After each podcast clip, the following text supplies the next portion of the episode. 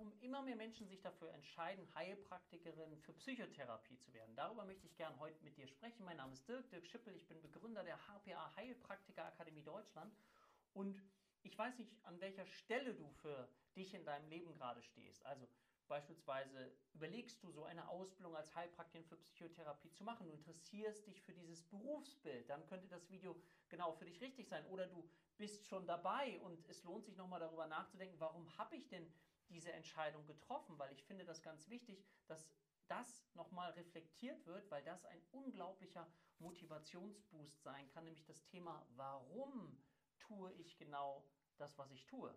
Und wenn du schon dich entschieden hast dafür und dabei bist, dann möchte ich dich einladen, schreib das mal unten in die Kommentare. Warum tust du das? Warum hast du mit einer Ausbildung begonnen oder warum bist du Heilpraktikerin für Psychotherapie geworden? Und ich möchte dir über so ein paar ja, Dinge, die Menschen beschreiben, warum sie das gemacht haben, einfach so ein bisschen Auskunft geben, weil das für dich auch möglicherweise eine Orientierung sein kann. Also das Erste, was mir viele Menschen beschreiben, ist, dass sie gerne selber noch gerne mehr verstehen möchten. Also vielleicht sind es auch die eigenen Puzzleteile in deinem Gehirn, die noch etwas lose in dir strukturiert sind und du mehr über Persönlichkeitsentwicklung, aber auch eben psychische Erkrankungen, wie funktioniert unser Gehirn, neurobiologisch, psychisch, welche Neurotransmitter spielen eine Rolle. Es ist ja ein komplexes System, aus verschiedenen Strukturen. Einerseits die Strukturen des Gehirns, wenn wir jetzt ähm, limbisches System, Hippocampus zum Lernen, präfrontaler Kortex, das sind alles so Dinge, die du immer und immer wieder hören wirst. Und auf der anderen Seite die Begriffe aus dem Bereich des Seelenerlebens, der Traurigkeit, der Hoffnungslosigkeit, der Verzweiflung vielleicht oder aber auch des der Sucht, ich weiß nicht, was ich tun kann, ich möchte es doch, aber es funktioniert nicht. Die Begrifflichkeiten des Bewusstseins, des Unterbewusstseins oder Unbewussten, was so stark in uns wirkt. Die Verknüpfung aus Verstand und aus, ja, sage ich mal, dem Stammhirn, dem limbischen System. Wie funktionieren dort die Zusammenhänge? macht es Sinn zu verstehen, dass wenn jemand an einer Depression erkrankt ist, zu schauen, wann er aufgehört hat, seine eigenen Bedürfnisse zu leben. All diese ganz, ganz spannenden Fragen können ein Bereich sein, warum du dich entschieden hast oder warum du auf der Suche bist, nämlich zu sagen, okay, ich würde diese ganz verschiedenen Puzzleteile eben gerne ein Stückchen zusammenbringen, auch die verschiedenen Theorien, die es vielleicht gibt, die Hypothesen, die Störungsmodelle, die es für einzelne Erkrankungen eben gibt. Ja? Und wenn du noch in der Überlegung bist, dann lade ich dich ein, auch mal zu schauen, okay, hm, was lese ich gerne? Wie orientiere ich mich gerne im, in Bezug auf psychische Gesundheit? Äh, tue ich selber was für mich? Spreche ich gern mit anderen Menschen? Spreche ich gern mit Freunden? Wie bist du da strukturiert? Was interessiert dich an diesem Thema? Hast du vielleicht auch schon mal die Erfahrung gemacht, dass du mit jemandem gesprochen hast und das hat ihm stark geholfen? Welche Modelle kennst du schon? Ja, ich habe ja eben nur ein paar aufgezählt. Kennst du auch das innere Antreibermodell aus der Transaktionsanalyse zum Beispiel? Und wie hängen diese ganzen Modelle miteinander zusammen? Was gibt es entwicklungspsychologisch zu sagen? Also inwieweit haben die Prägung, die Bindungserfahrung aus unserer Kindheit einen Einfluss auf unsere Zukunft, auch auf unser Bindungsverhalten, auf unser Partnerschaftsverhalten in der Zukunft? Und was kann ich für mich daraus lernen? Welchen Einfluss hat die Genetik, also auch die Prädisposition oder Disposition, die Veranlagung. Ja? Wir wissen ja zum Beispiel, dass wenn ein Elternteil erkrankt ist an einer depressiven Episode, ist die Wahrscheinlichkeit, dass das Kind erkrankt, auch bei ungefähr 10 bis 20 Prozent. Sind beide Elternteile erkrankt, ungefähr bei 40 bis 50 Prozent.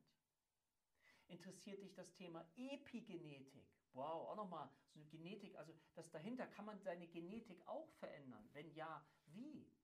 Dann vielleicht die Fragestellung auch, du hast schon mal was von systemischer Therapie gehört, dass bestimmte Dinge auch transgenerational wirken können, also über die Generationen hinweg. Auch das ist ein spannender Aspekt, der sehr stark beleuchtet wird in der systemischen Theorie. Bindung, habe ich gerade schon gesagt, Bindungstraumata, Entwicklungstraumata spielen eine Rolle. Wie wirkt auch ein Schocktrauma auf mich? Ja, und dieses, ganze Konglomerat, wie, welche Theorien gibt es, wie hängen diese Theorien zusammen, wie kann ich sie miteinander in Verbindung bringen und wie kann ich sie dann eben auch auf meinen Patienten, meine Patientin anwenden oder wenn du noch so auf der Suche bist, auch bei dir selber. Wie kannst du von der Ohnmacht mehr und mehr in die Eigenmacht kommen und so eine Art innerer Struktur bekommen? Ist das ein Grund, warum sich immer mehr Menschen dafür entscheiden? Aus meiner Sicht ja. Schreib das gerne in die Kommentare, wenn das bei dir auch so war.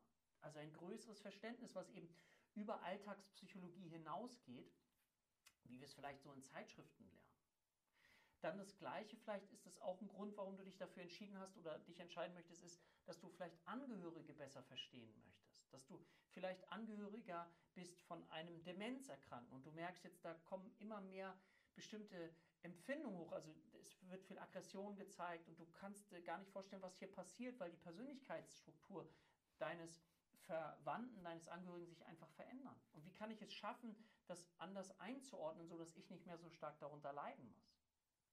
Oder vielleicht bist du Angehöriger einer Persönlichkeitsstörung, wo ein Betroffener eine Borderline-Persönlichkeitsstörung hat oder eine narzisstische Persönlichkeitsstörung. Das heißt, du hast auf eine gewisse Art und Weise eine eigene Betroffenheit, eben entweder durch eigene Empfindungen, die wir vorher beschrieben haben, du hast selber so etwas erlebt wie Panik, äh, Depression oder ähm, das auch das Gefühl Demenz, das wäre jetzt das Thema Angehörige, ne? also einerseits bei dir selber oder eben auch bei Angehörigen. Und dann, wie gehe ich damit um? Viele Menschen beschreiben, dadurch, dass sie sich intensiver mit diesem Thema auseinandergesetzt haben, können sie ihren Partner, ihre Partnerin jetzt viel besser verstehen, wenn zum Beispiel es um das Thema Persönlichkeitsstörung geht. Vorher habe ich mich gefühlt, so auf der einen Seite sind wir sehr stark symbiotisch miteinander in der Partnerschaft, sehr, sehr eng, Leidenschaft pur. Auf der anderen Seite ist so dieses Muster, ich hasse dich, verlass mich nicht. Also diese große Enge, dann wieder große Distanz und du fühltest dich oder fühlst dich wie in so einer Waschmaschine, die richtig durchgeschüttelt wird im Kontext deiner Partnerschaft. Und du verstehst gar nicht, was hier passiert. Auch das ist ein Grund, warum Menschen sich dafür entscheiden, sich für dieses Thema mehr und mehr zu interessieren. Ja? Wie konnte das passieren, dass ich eine Depression entwickelt habe? Wie ist es passiert, dass ich eine Panikstörung, diese Panik, diese Angst erleben von jetzt auf gleich so intensiv für mich erlebt habe?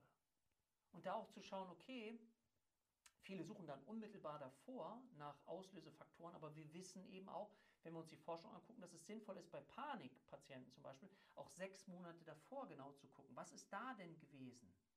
Welche Auslöser gab es? Also nicht immer nur unmittelbar.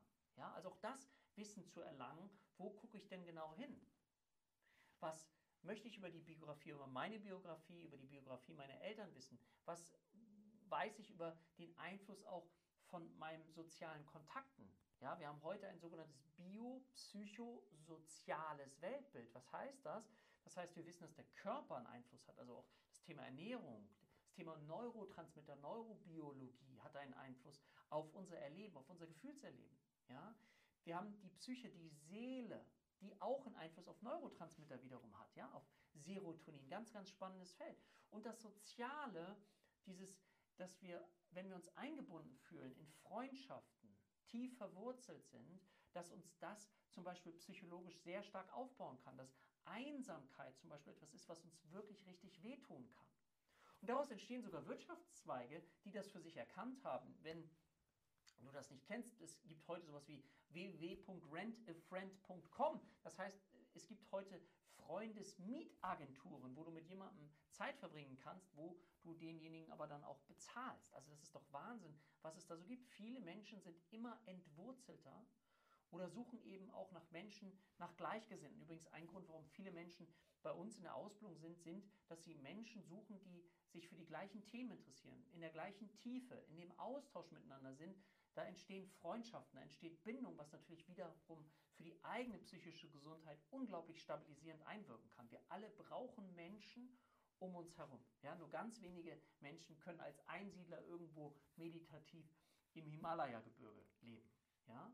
Und was ich ganz spannend finde, vielleicht ist dir das auch schon mal passiert, dass mich zum Beispiel gerade eine Bekannte angerufen hat, die ein Video gesehen hat bei YouTube, weil sie, sie hat gerade Panikattacken und dieses Video, was ich da gemacht habe zum Thema auch Klopftherapie, also MET-Klopftherapie, hat ihr in dem Moment geholfen. Sie war so dankbar, so glücklich, dass sie wieder darauf gekommen ist. Also das heißt, einen Beitrag zu leisten, auch für andere Menschen Sinn zu stiften, ist etwas, was, ja, warum sich viele, wie gesagt, dafür entscheiden. Und jetzt ist es doch so, dass vielleicht standest du auch an der Stelle und ich würde mich total freuen, wenn du das auch in die Kommentare schreiben kannst. Was war der Auslöser nachher dafür, dass du dich für eine Ausbildung entschieden hast? Dass du gesagt hast, okay, ich gehe jetzt den Weg. Also dieser letzte Tipping Point, weil manche Menschen sind ja, hm, was bedeutet das? Dann ist es, merke ich immer ganz wichtig, dass wir versuchen auch den Menschen zu sagen, dass es eine berufsbegleitende Ausbildung ist, dass es nicht darum geht, den alten Beruf sofort wegzuschmeißen, sondern dass man dort hineinwachsen kann. Also dass gerade das Thema Sicherheit ja groß wichtig ist, gerade wenn wir älter werden für viele Menschen und gleichzeitig ich aber etwas Neues beginnen möchte, dass ich das Schritt für Schritt machen kann. Wie war das bei dir? Hast du gesagt, ich breche alles ab und schmeiß mich voll hinein? Auch das kann manchmal sinnvoll sein, nicht diesen Plan B zu haben. Ich selber bin ein großer sicherheitsorientierter Mensch. Das heißt, für mich ist es wichtig, noch einen Plan B zu haben, der mir auch Stabilität gibt. Und so weißt du, dass es für jeden Menschen auch ganz, ganz unterschiedlich sein kann. Ja? Also das heißt, eben genau zu schauen, okay, welche Werte habe ich, was ist mir besonders wichtig. Und ich habe vor vielen Jahren ein Buch gelesen, das heißt Fünf Dinge, die Sterbende bereuen. Und das ist ein Buch einer australischen Krankenschwester, die Menschen am Ende ihres Lebens befragt hat, was sind die Dinge, die sie bereut haben. Und da war jetzt keiner dabei, der gesagt hat, ich hätte gern mehr Zeit im Beruf verbracht. Aber was häufig so gesagt wurde, ist auch dieses Gefühl, ich habe oder bereue gar nicht so sehr die Dinge, die ich getan habe, sondern vor allem die Dinge, die ich nicht getan habe. Wo ich nochmal eine Möglichkeit hatte, wo ich nochmal eine Chance hatte, einen bestimmten Weg zu gehen. Und vielleicht ist das bei dir auch so. Und es geht jetzt gar nicht hier um, um diese Art von Ausbildung, sondern es geht generell im Leben darum zu schauen, okay, was möchtest du vielleicht noch wagen? Es gibt ja so diese berühmte Löffelliste, bevor ich den Löffel abgebe. Was sind so die Dinge, die ich gerne nochmal gemacht haben möchte? Ja, was sind so Wünsche, die mir wichtig sind? Gab es so Dinge in der Vergangenheit? Bei mir stand das schon in meiner Abiturszeitung drin, dass ich eben Menschen mag mit Problemen, weil ich eben gerne helfe. Ja? Und mich hat das seit jeher beschäftigt. In meinem ganzen Leben hat das eine Rolle gespielt, dass ich einfach anderen Menschen gerne helfen möchte. Und häufig ist es so, dass wir die Dinge auf so eine imaginäre Zukunft verschieben. Das machen viele Menschen. Vielleicht kennst du das auch. Hm, wenn ich erstmal Abitur habe, dann bin ich frei, dann kann ich das und das tun. Wenn ich erstmal eine Partnerin habe, dann, wenn ich erstmal verheiratet wenn ich erstmal Kinder habe, wenn ich erstmal den richtig ersten guten Job habe, wenn ich erstmal in Rente bin.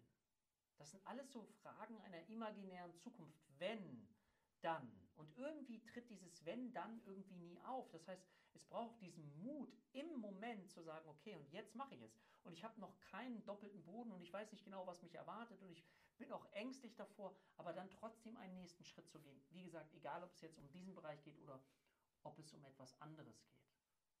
Ja? Und ich merke bei uns, das finde ich ganz spannend, dass wir auch Menschen haben aus der ganzen Welt, ja, aus USA, aus Afrika, ähm, aus Griechenland, aus ganz vielen verschiedenen Ländern, jetzt gerade in den Online-Ausbildungen, die einfach Interesse daran haben. Und das finde ich so unglaublich schön an dem Online-Lernen, dass das heutzutage eigentlich möglich ist und dass das auch ein Grund ist, warum sich Menschen für diese Ausbildung entschieden haben, weil es heutzutage ganz flexibel ist mit der Möglichkeit, das alles zu lernen. Ja? Und vielleicht darf ich kurz mit einem Gedankenexperiment schließen, mit einer Übung, die mich sehr, sehr berührt hat im Leben.